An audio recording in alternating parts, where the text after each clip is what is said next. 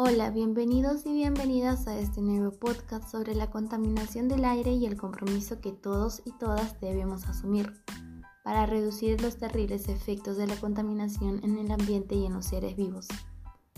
Soy Priscila Lucero Albino del Tercero D. Comencemos. La contaminación ambiental es uno de los problemas que más aqueja a nuestra sociedad en los últimos tiempos.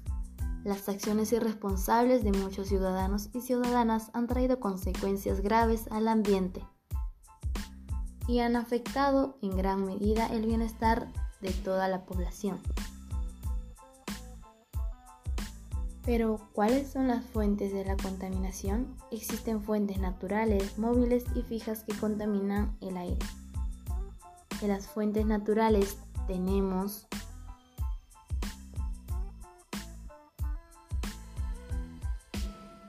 los gases que emiten los volcanes y los manantiales de aguas sulfurosas, mientras que las de origen humano son las fuentes fijas que provienen de las industrias y fogatas y las fuentes móviles que tienen su origen en los gases que emiten los camiones, aviones, autos, entre otro tipo de transporte no alternativo. ¿Y cuál es el efecto de la contaminación en los seres vivos y en el ambiente, en las fuentes fijas se encuentran los gases contaminantes que debilitan la capa de ozono y entre esos contaminantes se encuentran los clorofurcarbonos, que al llegar a la atmósfera se rompen y generan monóxido de cloro que al reaccionar con el ozono, la capa de ozono no puede filtrar los rayos ultravioletas que ingresan a la Tierra Tengamos en cuenta que los rayos ultravioletas son parte del medio ambiente y la vida en la Tierra. No obstante, su ingreso en exceso a la superficie terrestre pone en peligro a la vida de los seres vivos.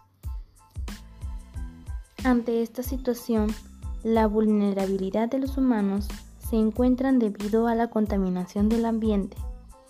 Se deben tomar medidas para disminuir estos altos niveles de contaminación y trabajar juntos por el desarrollo sostenible. Por ejemplo, en vez de hacer uso de un auto o un bus o un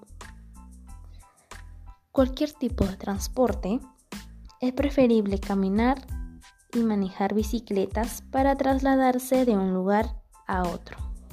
Además de que se realiza actividad física y se colabora con el cuidado del ambiente.